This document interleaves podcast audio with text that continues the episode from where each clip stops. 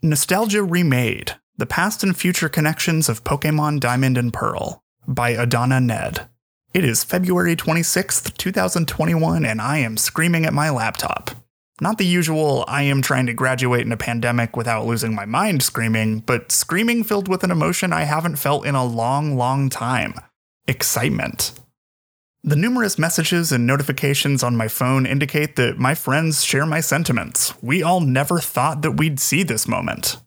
Today, the Pokemon Company announced Pokemon Brilliant Diamond and Shining Pearl, remakes of Pokemon Diamond and Pearl released in 2007. After years of rumors, false leaks, and begging, these remakes are finally real. But why? How could a duo of 15 year old games cause so much excitement? How could one announcement cause me and many others to feel more than the past five Christmases combined? Pokemon Pearl was my very first Pokemon game, and it was a turning point for me as well as a turning point for the series. Pokemon Diamond and Pearl were the first non spin off games to arrive on the Nintendo DS, meaning updated graphics, music, and the ability to connect with players across the world through Wi Fi connections. Diamond and Pearl established a new precedent in the console Pokemon games and brought joy to many children who played them, myself included. Pokemon Pearl was the first game that I would play for months, spending countless hours catching Pokemon and battling friends. This game, a gift from father to daughter, would introduce me to the genre of role playing games and shape me into the person that I am today. My father doesn't remember buying Pokemon Pearl for me or why he did it, I assume he probably saw the pearl pink of the game's cover match the color of my Nintendo DS and bought it based on that. He was never into video games, but ever since I was a child, he somewhat supported my gaming habits. When I was in preschool, we spent our Saturdays going to a pop up CD shop held at a nearby hotel where I would choose which CD would be mine. Often it would be a Freddy Fish game or a Scooby Doo one if they were available. The office of my childhood home would become the shared space between my father and me, either with him working or me playing computer games. These were the olden days before Google and YouTube could help solve problems with ease. If I was stuck on any game, I'd have to ask him for help. Our back and forths would usually go something like this Me, Dad, I'm stuck. My dad, I thought your name was Adana.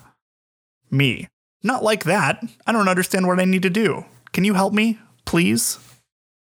He'd then take a break from whatever work he was doing, sit down next to me in his big black office chair that I'd commandeered during my game time, and click through the different minigames while I explained in great, great detail where I was and why I was stuck.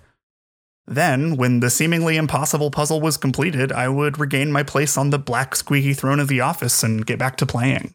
He didn't understand how the simple pixels could keep me enthralled, but it kept me out of trouble, and he enjoyed helping me whenever one of the puzzles was too difficult.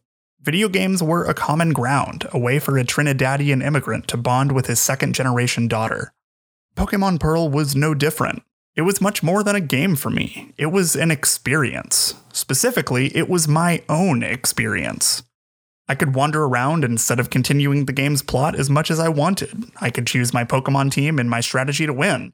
It wasn't much of a strategy besides hit the other Pokemon with my Pokemon until they fainted, but it worked and I enjoyed every minute of it. The experience stretched beyond the pixels, too. By playing Pokemon Pearl, I was able to connect with other people better. See, I was very shy as a child. Unless you were someone I was comfortable around, then I could talk for hours. But to 99% of the population, I was a ghost, a tall and skinny one that preferred books to people. It didn't help that I was a second generation Trinidadian, a country none of my elementary school friends had even heard of, or that I didn't know what SpongeBob SquarePants and Power Rangers were. It was difficult for me to connect with other peers until I started playing Pokemon. I didn't just know Pokemon, I played Pokemon. A Nintendo DS in my hands or anyone else's was a silent introduction that would lead to the pivotal question of Do you play Pokemon? And just like that, a new friendship was formed. In school, on trips, even in grocery stores, Pokemon could transform a stranger into a friend for however brief the moment. When you start Pokemon Pearl, the first person you meet isn't your in game character, it's Professor Rowan, a man who acts as the guide before the game starts. He gives the player a short introduction about the world of Pokemon before asking you for your name. I remember being astonished at being allowed to use my own name in a game. My name is Adana, after all. It's a name I like, but it's also a name never seen on tourist trap cups or video game protagonists. Giving my name to the female in game avatar made her feel more like me, even if our skin tones weren't the same.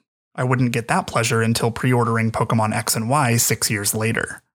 He then asks you to name your friend, a non playable rival boy that challenges you repeatedly throughout the game. Though I can't remember what I named my rival, I do remember that it started with a J, as my closest male friends also had names that started with J's.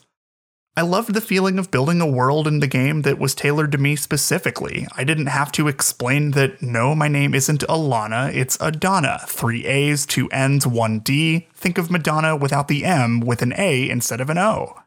This game gave me the agency to exist as my authentic self without having to worry about the gaze or misconstructions of anyone else. After Professor Rowan's introduction, you're warped to your room. It's simple enough, it has a bed, a TV, and a PC. Pokemon Pearl didn't look like the other games I played, like The Legend of Zelda Phantom Hourglass or Kirby Squeak Squad. Set in clearly fictional lands, it looked like my life. It looked like something I experienced. It looked like I wasn't as alone as I thought I was. Your friend barges into your room and demands the two of you explore the nearby lake for rare Pokemon, so you set out on your quest. Even though your rival doesn't have much of a personality outside rushing into things and challenging you, there's a warm familiarity of seeing him in every town you go to as the story progresses. Through vibrant cities and fun seaside towns, your rival will always appear to battle you the second you run out of healing items. When you arrive at the lake with your rival in tow, you see Professor Rowan chatting with his assistant and holding his briefcase before he leaves it behind. When you and your friend try to receive it, you're attacked by wild Pokemon and the game really begins. Of the many choices you make in the game, this is one of the most important. Your first, or starter Pokemon, is the one you will likely spend the longest with and will be the centerpiece of your team. Any of the three is a viable choice, and I chose the fire type, Chimchar, my first and favorite Pokemon. Turtwig and Piplup looked cute to me, but Chimchar, a small chimp with fire for a tail, would be my partner for life. I can't remember what I named my first Pokemon. Shameful, shameful, I know but it was definitely something fire related. Blazy, maybe? Names were not a strong suit of my younger self. Blazy was my steadfast companion, my Red Ranger. He would lead my team into every battle I fought, the only constant in the constantly shifting state of my Pokemon team. He would celebrate my wins, mourn my losses, and evolve by my side during our journey. After defeating the wild Pokemon, you and your rival are worried. How will Professor Rowan react to you using his Pokemon without permission? After some deliberation, you decide it would be best to travel to the following town to his lab to explain the situation. When you arrive at the lab, you are given the Pokedex, the magical contraption that encourages you to complete the ultimate task of catching them all. Unlike most players, I had little interest in completing the entire Pokedex, though I did manage to do it eventually. I was more interested in exploring the areas around me and just existing within the digital environment. One of my favorite areas to do this was the lake area where you first receive your starter Pokemon. The music is a calming tune, and even though the lake is impossible to cross until later on in the game, you're told of an island and mythical Pokemon just waiting to be caught. I knew that there was so much beyond my DS screen and that this world was vast despite the little screen it was contained in. The pivotal aspects of the Pokemon games is the variance between playthroughs. When I was younger, my team was shaped around aesthetics and recommendations of friends. Quote, you have to have a Luxray, rather than a proper strategy. Now, I'm a bit more cognizant of the synergy between Pokemon to cover my bases. In addition, the game is very linear. Even though you can explore as much as you please, you're often blocked by people or hazards until you defeat gym leaders or any of the evil Team Galactic. Despite this, I enjoyed the game immensely, exploring every city as much as I could before traveling to the next. Another delight is the wide cast of characters you meet along the way. Cynthia, the legendary Pokemon champion who encourages you on your journey. The nefarious Team Galactic, who have been stealing and experimenting on Pokemon for their evil deeds and must be stopped by you, the player. Pokemon Pearl is many pleasant little pieces put together to form a masterpiece I like even today. So, the remakes of the games have been announced. The impossible hurdle has been cleared. So, what now? After Bright Diamond and Shining Pearl were announced, I decided to blow the dust off my 3DS, my original Nintendo DS was tragically lost to time, to see if the game was truly as good as I remembered. To preserve my copy of Pokemon Pearl, I started playing Pokemon Platinum instead, an enhanced version of the game with the same premise but a few upgrades. I'm happy to report that, at least to me, the games still stand the test of time.